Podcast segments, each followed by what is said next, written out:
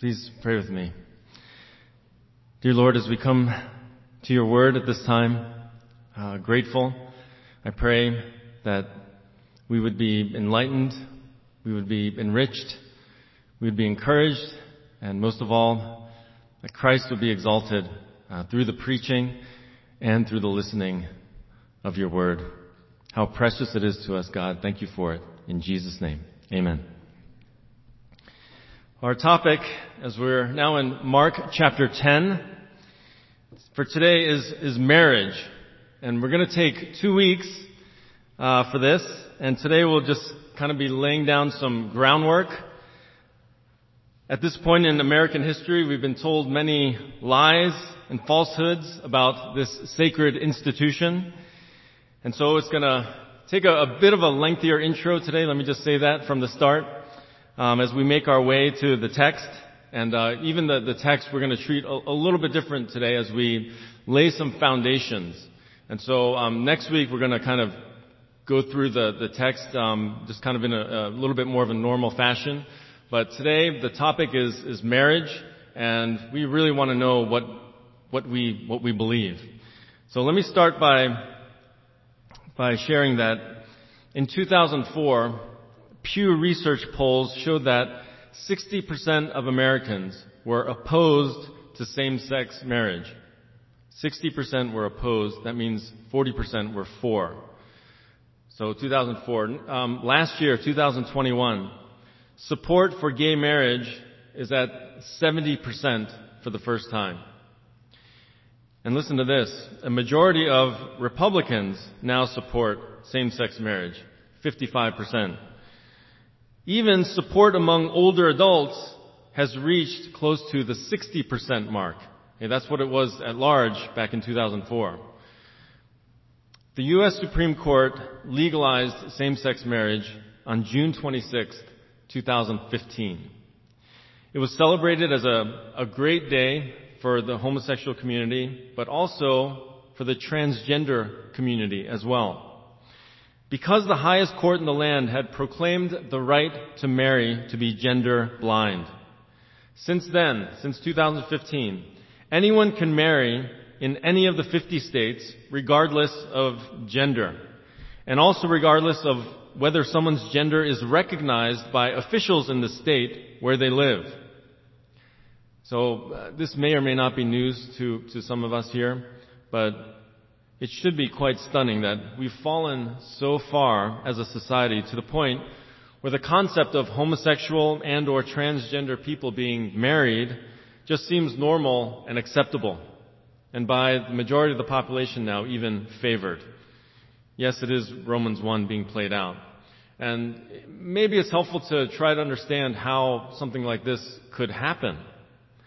So Erwin Lutzer in his good book called We Will Not Be Silenced, he says, quote, most Americans probably would not agree with the normalization of homosexual relationships unless it was sold as a noble cause. The advocates had to find a way to say that they were taking the high moral ground. And of course, the answer was to link the cause of same-sex marriage to what? To civil rights. By reminding people of the great struggles of black Americans for equal rights, they connected one cause to the other. Today, it's transgenderism that is being sold as a civil right. In the excellent book, When Harry Became Sally, which exposes the agenda of the transgender movement, author Ryan Anderson writes this, Political and cultural elites have tried to shut down the discussion before it starts by imposing a politically correct orthodoxy on the nation, an ideology in which gender identity is both a subjective matter and a category meriting civil rights protection. So civil rights protection is required. The right for a man to identify as a woman or vice versa is equated with black Americans' fight for freedom back in the day. thus, the fight for marriage equality. End quote. This has sadly infiltrated into Christianity at large and into the church.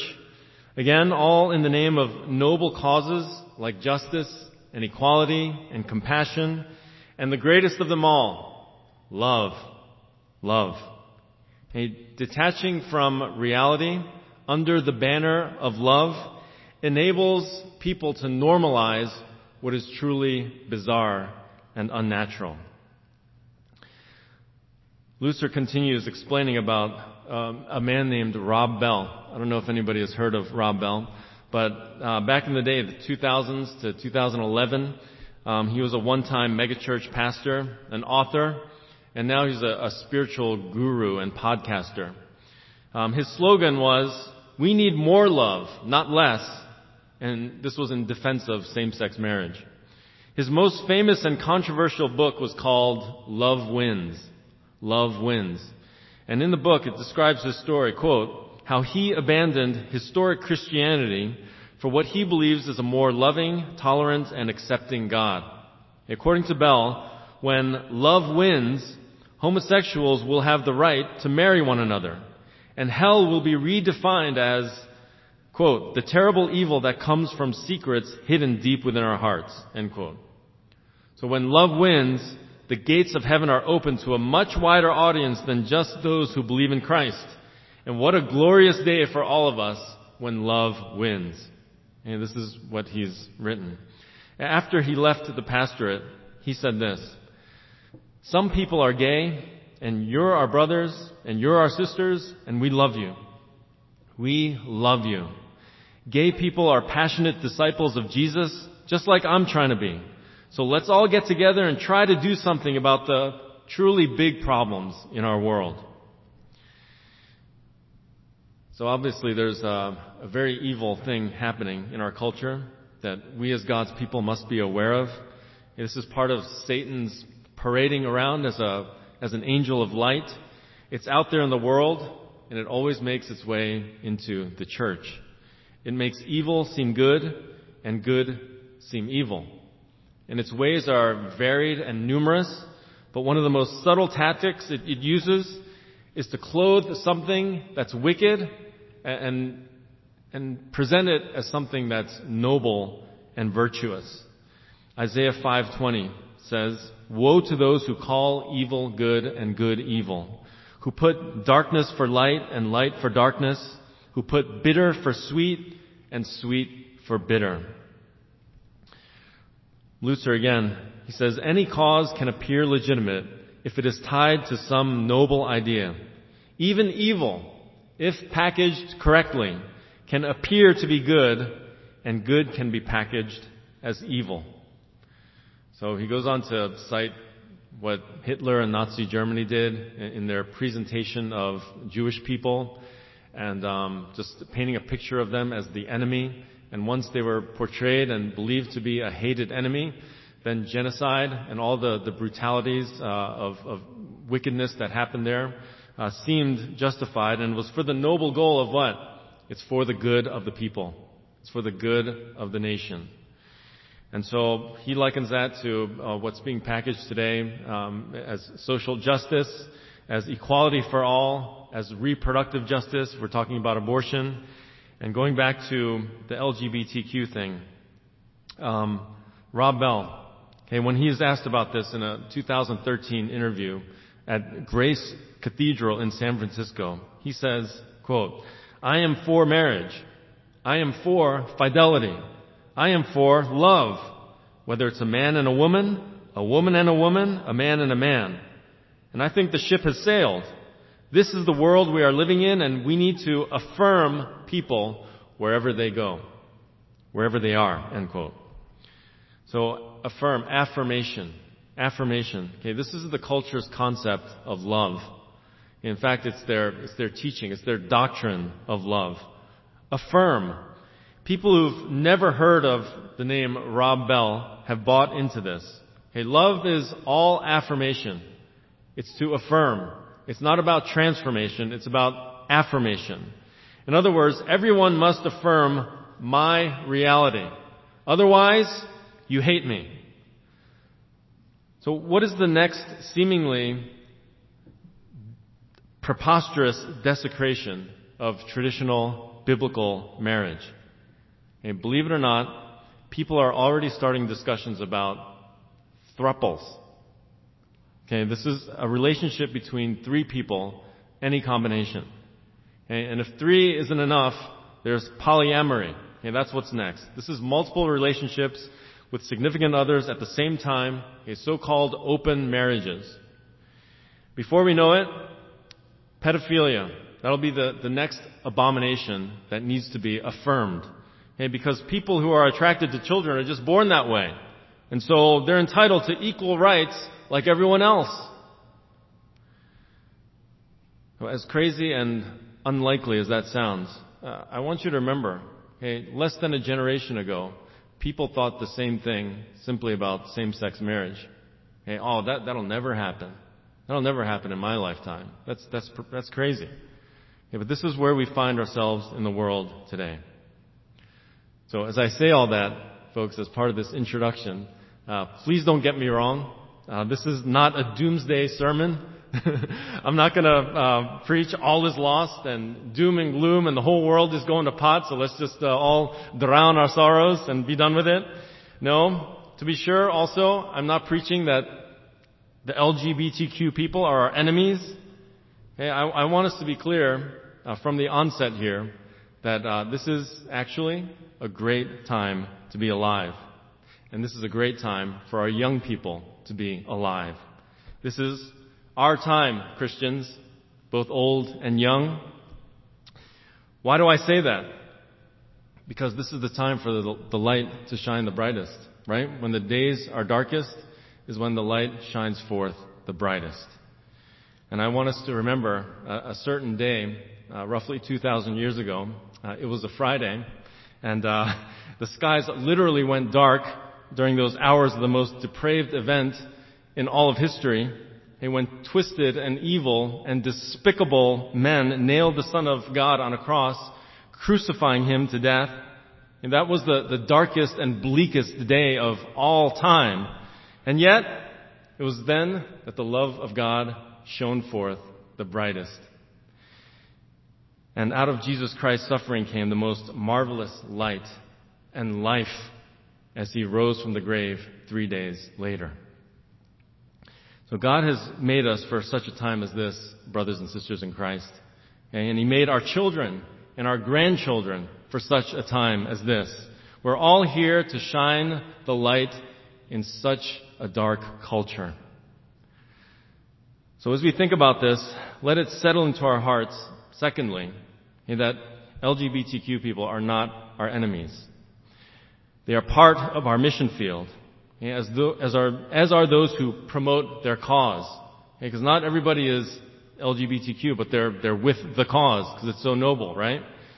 Don't make enemies out of those who God calls us to share Christ and the gospel with. Hey, let us remember, always, keep close to your hearts. But God demonstrated His own love toward us in that while we were yet sinners, Christ died for us.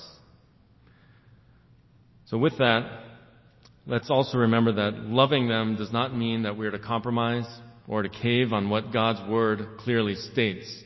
And that's part of the problem, right? The church is not informed, the church is not taught, the church is not educated even though, as Dave was praying, all scripture is profitable for teaching, for reproof, for correction, for training in righteousness, so that the man of God may be complete, equipped for every good work, part of which is to share the gospel. The church has not stood firmly on God's word when it comes to the issue of marriage, and the damage is evident. It started before all, all this stuff, right? It, we, we, we compromised on on sexual immorality and purity and fornication. And then the church caved on dealing with divorce, which we're going to talk a little bit more about next week. And then it started to accept and affirm homosexuality. And soon it'll be open to transgenderism and the rest. So my point in pointing that out again is, is not to hate on any of these people or hate on a certain category of people. God doesn't hate homosexuals, transgenders. God doesn't hate divorced people per se, but He does hate divorce. He does hate homosexuality. Adultery and all forms of perversion and immorality are absolute abominations to Him. So we as Christians are to love what God loves and hate what God hates. Jesus loved sinners and told them the truth. We are to love sinners and tell them the truth. Regarding marriage, I want us as Christians to know and embrace the truth of what God reveals about it. We should not be known only by what we're against. Okay, whether it's homosexuality or transgenderism or LGBTQ, same-sex marriage, all the rest. But we should be known also by what we are for. And for that to happen, we need to be clear in our own minds and hearts about marriage. Okay, what is the biblical view of marriage? And we're not going to be able to cover it all today. I'm just laying down the groundwork once again. So Mark chapter 10, our sermon title for this week and next is Marriage According to Jesus. And today is part one. And I'm going to read the text uh, just to have it in our minds, and we're just going to just hone in on a, a couple of those verses. But um, if you would stand with me, if you can, let's read. Well, I'll read Mark chapter 10, verses 1 through 12. And the Lord is teaching about the preciousness of marriage, and He explains the sinfulness of divorce here. Uh, Mark 10, verses 1 through 12. Getting up, he went from there to the region of Judea and beyond the Jordan. Crowds gathered around him again, and according to his custom, he once more began to teach them. Some Pharisees came up to Jesus, testing him, and began to question him whether it was lawful for a man to divorce a wife.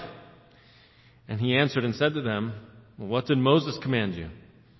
They said, Moses permitted a man to write a certificate of divorce and send her away. But Jesus said to them, Because of your hardness of heart, he wrote you this commandment.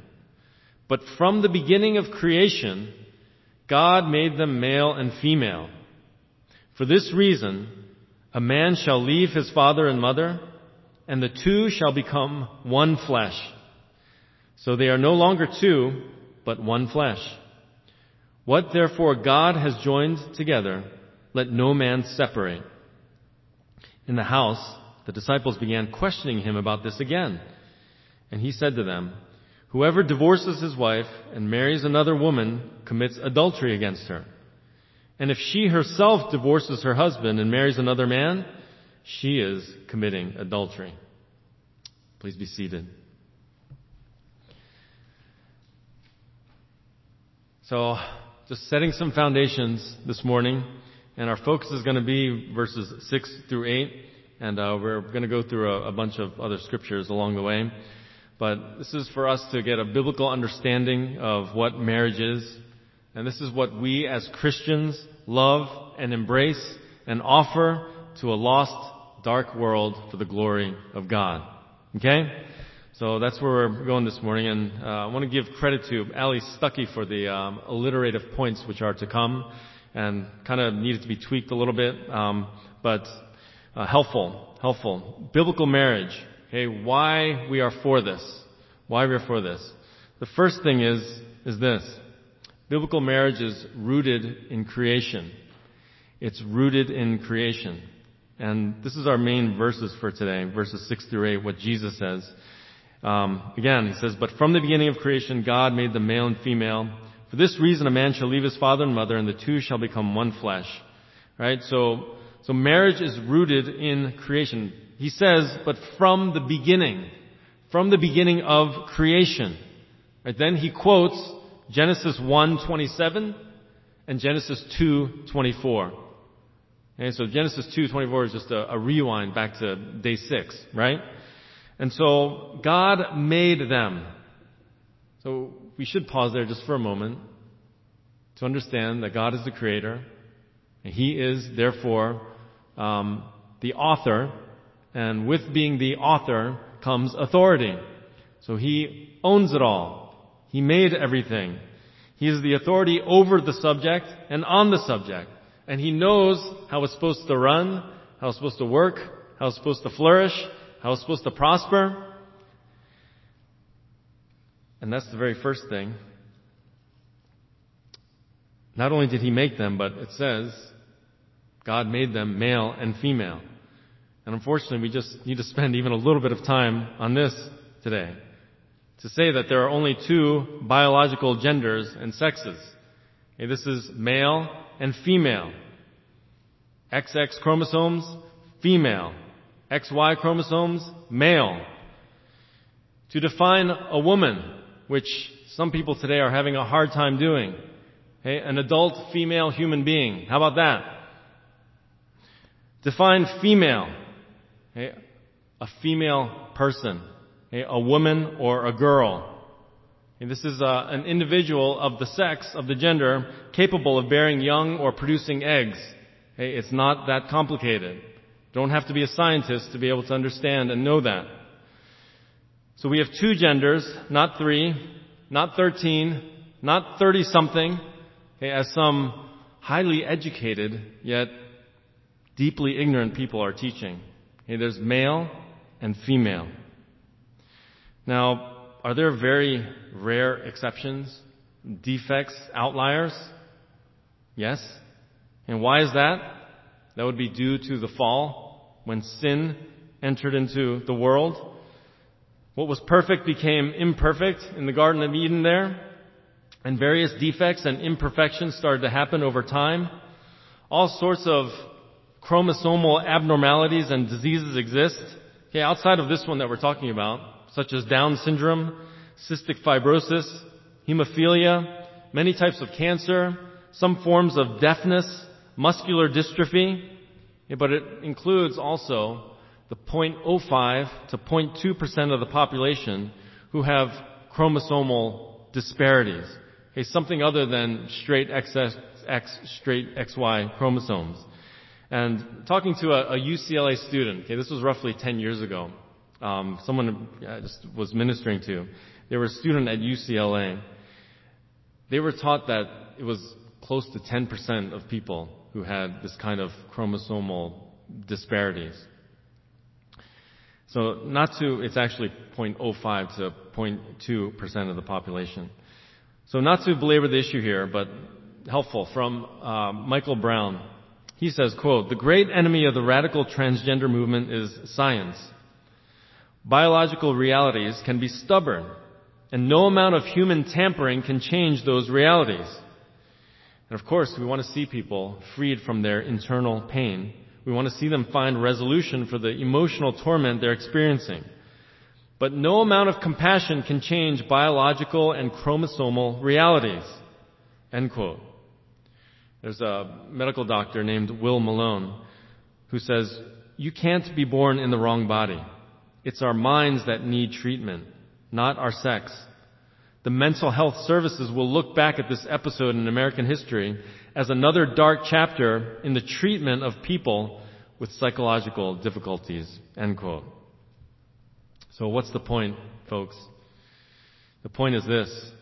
But from the beginning of creation, God made them male and female. And for this reason, for that reason, a man shall leave his father and mother, and the two shall become one flesh. Marriage, according to the Bible, is between one man and one woman. Period. Adam and Eve, not Adam and Steve, not two men, not two women. The very first people that God created were a man and a woman. Ish, Isha. He created the woman for the companionship of the man. The divine institution of marriage is rooted in the very creation. Okay, Genesis 2 verse 18. A few verses before 24 there. Then the Lord God said, it is not good for the man to be alone. I will make him a helper suitable for him. God created woman to be a helpmate to the man in a, a complementary relationship with specific roles designed by the Creator. Paul affirms this in the New Testament. 1 Corinthians 11 verses 8 and 9. For man does not originate from woman, but woman from man. For indeed, man was not created for the woman's sake, but woman for the man's sake. So marriage then is the union of two members of the opposite sex who have made a covenant to each other in holy matrimony. It's very deep and profound, and it's yet it's very simple. Verse 7 of Mark 10. For this reason, a man shall leave his father and mother. I just want to briefly say, in other words, once married, couples, the priority in relationship has changed. Okay, leaving your, your father and mother doesn't mean you abandon the entire parent-child relationship. It doesn't mean cutting off contact with your parents. Okay, but it does mean breaking away from dependence on your parents. And your priority relationship now is on your wife, your husband the new family that has been established. And so verse 8, Jesus says, and the two shall become one flesh. And um, going back to Genesis chapter 2 again. Genesis 2, verses 22 and 23. It says, The Lord God fashioned into a woman the rib which he had taken from the man and brought her to the man. The man said, This is now bone of my bones and flesh of my flesh. She shall be called woman because she was taken out of man. And just to, to say that, God did not make Eve out of the dust of the ground. He made Eve from the rib of Adam.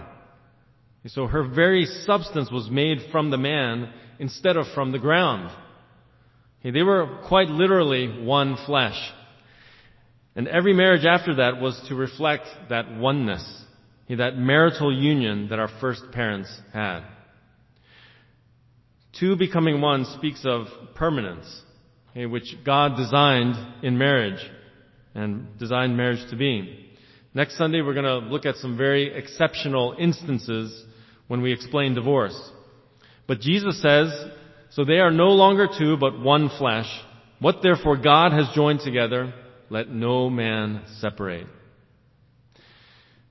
This is where the expression, till death do us part, came from. That one flesh union was not to be torn apart by anything but death. And there's a lot more we could say about that, but we need to get to our next point. Because as we've seen, marriage is rooted in creation, and the truth of this is reiterated throughout Scripture and by Jesus himself. It's reiterated throughout Scripture and by Jesus himself. We're seeing this in Mark chapter 10. By the way, the parallel passage of Mark 10 is Matthew 19 verses 1 through 12. And Matthew records Jesus saying the same thing. But just some Old Testament scriptures, uh, when you think about biblical marriage, um, and, and God's view of marriage. The Song of Solomon. Okay, the whole book is about the purity of marital affection and romance. Hey, the loving, loveliness of marriage. And of course, this was King Solomon. Okay, so most likely his, his first wife, um, before the, the sin of 699 others afterwards. But this dramatic, true to life love song, which is the Song of Solomon, captures the beauty and pleasures of the one man, one woman union. And it's instructive. It's, it's, it's teaching. Um, it's teaching against both ascetic abstinence on the one hand and lustful perversion on the other. Okay, we should understand the, that wonderful book of poetry and wisdom rightly. Speaking of, the book of Proverbs, there's wisdom and encouragement for husbands and wives throughout it. For example, Proverbs 18 verse 22. He who finds a wife finds a good thing. He, she, right? Finds a good thing. Proverbs 19:14. House and wealth are an inheritance from fathers, but a prudent wife is from the Lord. Proverbs 31 is the, the famous, well-known example of a godly wife. And of course, we always say that if you want a Proverbs 31 woman, Men, you better be a Proverbs 1 through 30 man. And so, there's commands and precepts and wisdom and encouragement uh, as you consider the book of Proverbs, even for children to obey and listen to and take heed and honor their father and mother. We'll get to that uh, a little bit more in a moment. But jumping ahead to the New Testament, just a few scriptures. 1 Corinthians chapter 7. Okay, the entire chapter, Paul gives instructions on the Christian marriage relationship. Okay, assuming that it's between one man and one woman. 1 Corinthians 11 verses 8 and 9, I already mentioned that. You can add to that verses 11 and 12. Same chapter, 1 Corinthians 11. Um, the commands to husbands and wives, part of which was read during our scripture reading this morning, Ephesians chapter 5 verses 22 to 33. Uh, you can go to Colossians 3 as well and 1 Peter 3. Um, commands that are given to husbands and to wives. For elders in 1 Timothy 3 verse 2, okay, uh, qualifications for elders, you must be a one woman, the husband of one wife. That goes for deacons as well. 1 Timothy 3 verse 12. And the other one to elders is Titus 1 verse 6. Okay, so there's all these scriptures that marriage according to God between one man and one wife, one husband, one wife, it's reiterated throughout the scriptures, indirectly, but also worth of our, worthy of our consideration. I already mentioned it. But um, Exodus 20, verse 12, which is the fifth commandment, says, "Honor your father and your mother, that your days may be prolonged in the land which the Lord your God has given you. Your, your Lord your God gives you." And you put that together with New Testament, Ephesians 6, verse 2. And the command there to children is, honor your father and mother. Okay, Paul referencing the fifth out of the Ten Commandments. He says, which is the first commandment with a promise. Okay, those verses say, your father and your mother. Okay, that is what constitutes the family. And it starts with a husband and a wife who become a father and mother to their children. So the very foundation and building block of society. In fact, the entire world begins with a male and female leaving their own parents cleaving with a member of the opposite sex, and weaving together so as to produce offspring by which the family is blessed and multiplies. And this is to be done in the context of God's design, which is marriage. So back to Mark chapter 10. And Jesus repeats this. He repeats this. He quotes it. He refers to Genesis 1, Genesis 2. He's affirming many things there in Mark 10 verses 6 through 8 including the following facts. And we've been already over it, but I'll say it again. One, creation by God, okay, not evolution in any way, shape, or form, but simple creation by God. Number two, the historicity of Adam and Eve as two real life physical people who God made first. The historicity of Adam and Eve, and lastly, what we're talking about this morning, the creation of marriage. Jesus defines marriage by what Genesis 2 said. Quote, and the two shall become one flesh. Then Jesus says, so they are no longer two, but one flesh. And God made marriage. It's right there. He created it. Once again, from the very beginning, and after, He said it was very good. God defines what marriage is. And not the Supreme Court, Okay, the United States law and definition of what marriage is goes against what God's law and definition of what marriage is. Jesus makes it clear that the word they there, so they, in Genesis 2.24, it means the two. The two. Repeating that one man and one woman is the biblical norm. Okay, so, so marriage is not a product of societal norms, as some, as, as some have argued, or just cultural practice as others have said. Okay, marriage came down from God, and He defined it for us. He has a right to that. He owns it. Good old J.C. Ryle, he said this in the 1800s. Quote, the marriage relation lies at the very root of the social system of nations. The nearer a nation's laws about marriage approach to the law of Christ, the higher has the moral tone of that nation always proved to be. End quote. So I just want to flesh out the phrase one flesh uh, just a little bit more for us here. Okay, it's, it's the un- uniqueness of, of marriage math. Okay, marriage arithmetic is that one plus one equals one. Okay, it's the only time that's true. And uh, one flesh, it, there's a physical component to that, intimacy, oneness. Okay, it emphasizes the, the sexual union, 1 Corinthians 6, 16. But the sexual union is always more than just physical. Okay, beyond, and that's kind of Paul's point in 1 Corinthians 6. Beyond the physical, there's relational and emotional oneness as well. Okay, being one flesh is the total giving of oneself to the other person. Wayne Mack puts it this way, biblical counselor Wayne Mack. Quote, marriage is a total commitment and a total sharing of the total person with another person until death, end quote. And so we've, we've kind of presented uh, many definitions of, of biblical marriage, and that's another good one.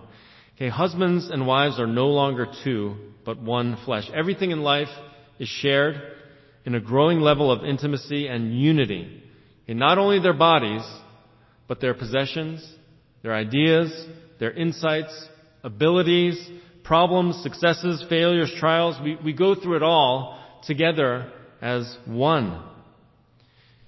In short, one flesh, okay, this, this weaving, symbolizes complete oneness in all aspects of life. Okay, it's, it's bearing all, B-A-R-I-N-G, and sharing all. It's also the B-E-A-R-I-N-G too. But um, in this context, bearing all and sharing all.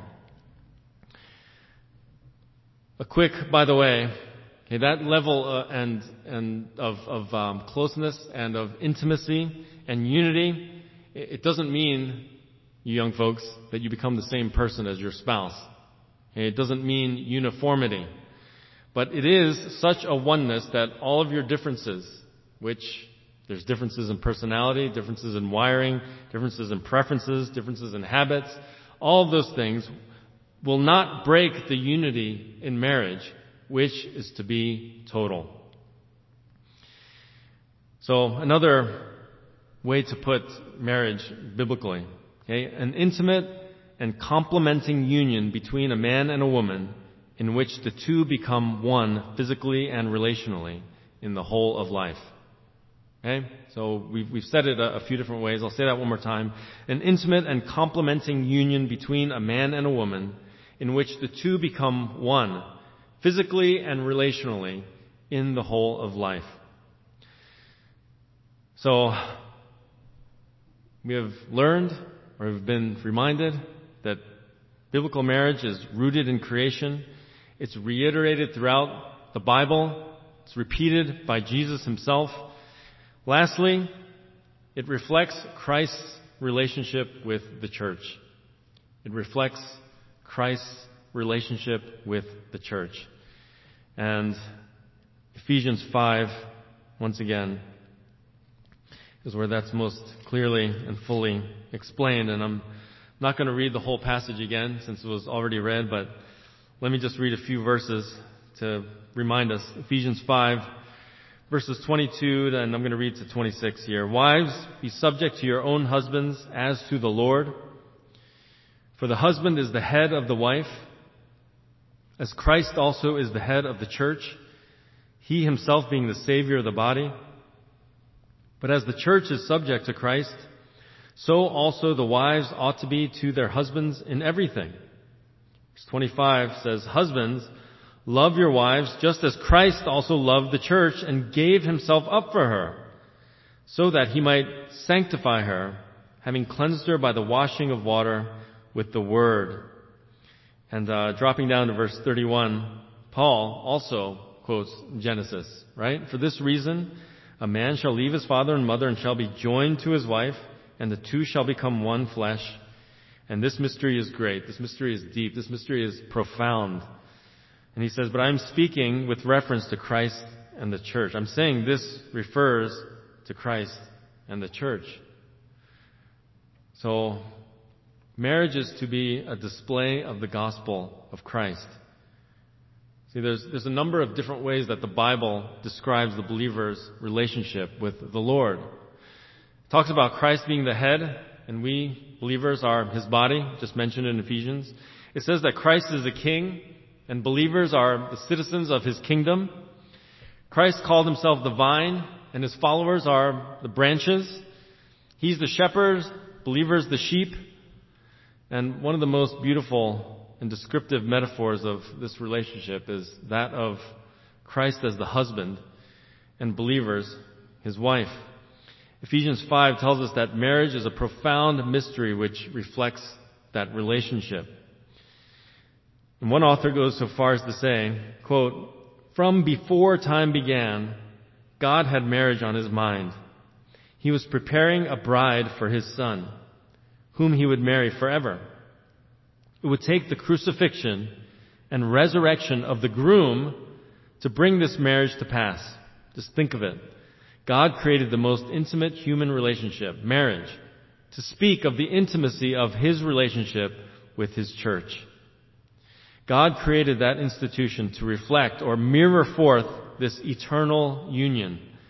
In other words, human marriage exists to point men and angels to the eternal marriage of Christ and his church. End quote.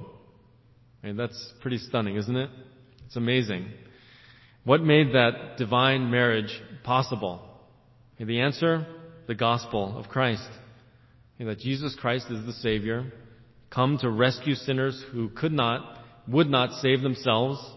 God, in fact, loved the world in such a way as to give His own Son as the sacrifice for their sins. Jesus' love was so great that He willingly, voluntarily went to be hung on a cross to pay the penalty for the sins of the world. And no one else but Jesus has bore the wrath of God against sin for us. No one in the history of the world has ever made that claim.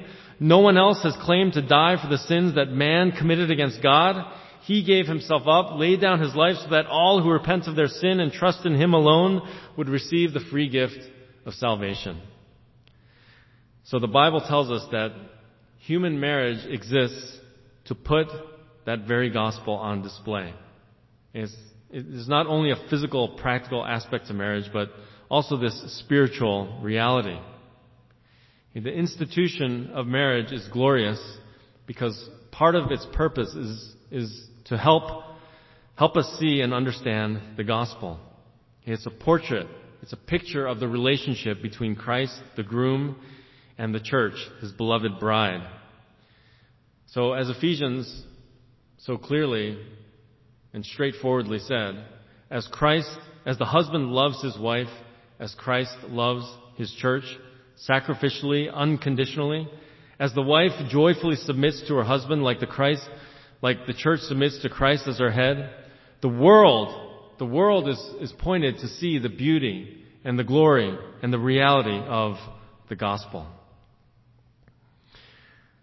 So I want to start to wrap up here with uh, a few closing applications. A few closing applications. And can never apply everything for everybody, but I just want to offer a few, alright? So for those who are single and content to remain single, this is God's word for you today. Praise God. Okay, praise God and use that gift of singleness to give undistracted service and devotion to the Lord. 1 Corinthians 7 verses 32 and 34 to 35 says this. One who is unmarried is concerned about the things of the Lord, how he may please the Lord. The woman who is unmarried and the virgin is concerned about the things of the Lord, that she may be holy both in body and spirit. And this I say for your own benefit, not to put a restraint upon you, but to promote what is appropriate and to secure undistracted devotion to the Lord. 1 Corinthians 7, 32, 34 to 35.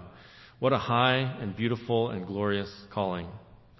And for those who are, who are single but desire marriage, okay, once again, praise the Lord for He is good and faithful. And so He would have you to continue to grow in Christ likeness and in purity and be praying as you look for someone who is committed to do the same. Look for, for folks, look for men and women who are, are pursuing Christ likeness and purity, just as you would be. And should God grant your desire, your lifelong relationship must be centered on Jesus. So that your future marriage relationship will actually reflect the picture of Christ and His church to the world. For those who are married to an unbeliever, you praise God for saving you and praise God for giving you your spouse. And His Word says that you are to strive to win your spouse by your godly character and behavior. Okay, 1 Peter 3 verses 1 through 6. And that's specific to wives, but the principle would apply to husbands as well. Husbands with unbelieving wives. For those who are married and believers, we praise the Lord for such amazing grace. And you might consider just a few questions as you do that. And a few questions.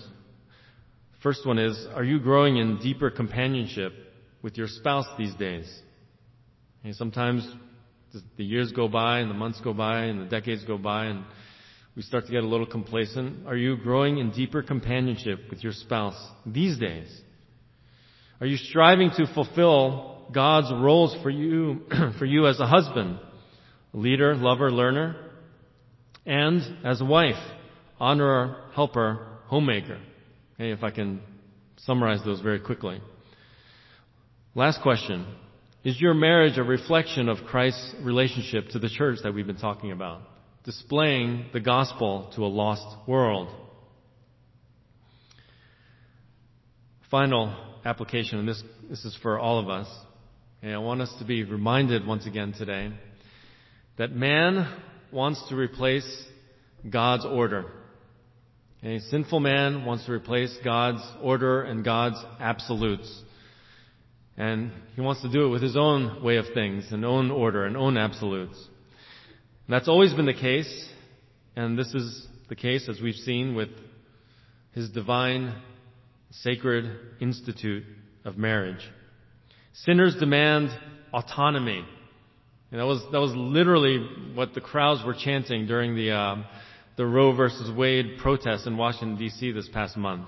Autonomy, autonomy, autonomy. But as one theologian said, God is the one who sets the order. He defines the order of things. He has and owns the rights to creation. No one can unmake what God has made. God has made it, spoken over it, and God owns it. This applies to marriage, right? And everything. No one can take away God's seal. God is the one who sets the terms, not man. He has the deed and title to the cosmos.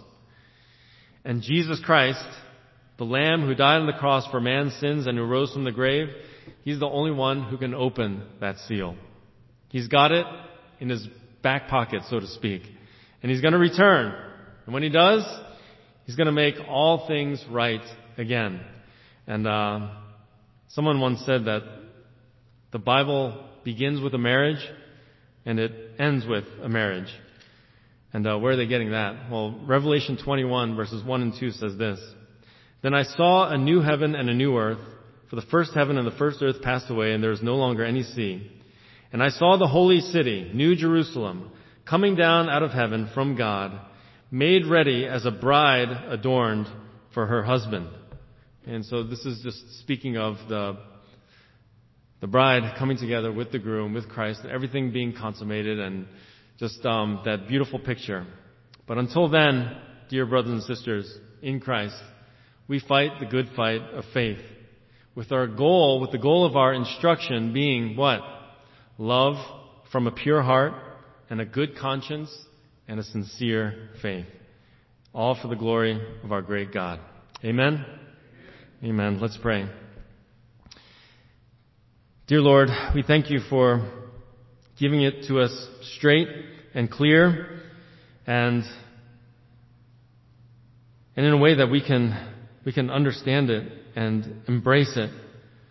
Thank you, Lord, for teaching about the, the preciousness of the marriage relationship. Uh, even as we've just touched on certain foundations and roots this morning. Uh, thank you for your, your word, which is pure and perfect and sanctifying and encouraging. I pray, Lord, that uh, these reminders and these truths and these things that we've learned this, this morning from, from your word has, has, has helped us, has helped our souls and just uh, refreshed us, God, as we consider all the things that are being said and taught out there. Help us, God, to be lights. Help us to be salt and light in this earth. Help us to shine forth. Help us to be that purifying and and preserving influence uh, uh, uh, to those all around us um, God, for, for you are worthy of, of our lives being invested because of the love of Christ which compels us. Thank you that we can be empowered and strengthened to no longer live just for ourselves, but for Him who died and rose again on our behalf. And it's in Christ's strong and precious name we pray. Amen.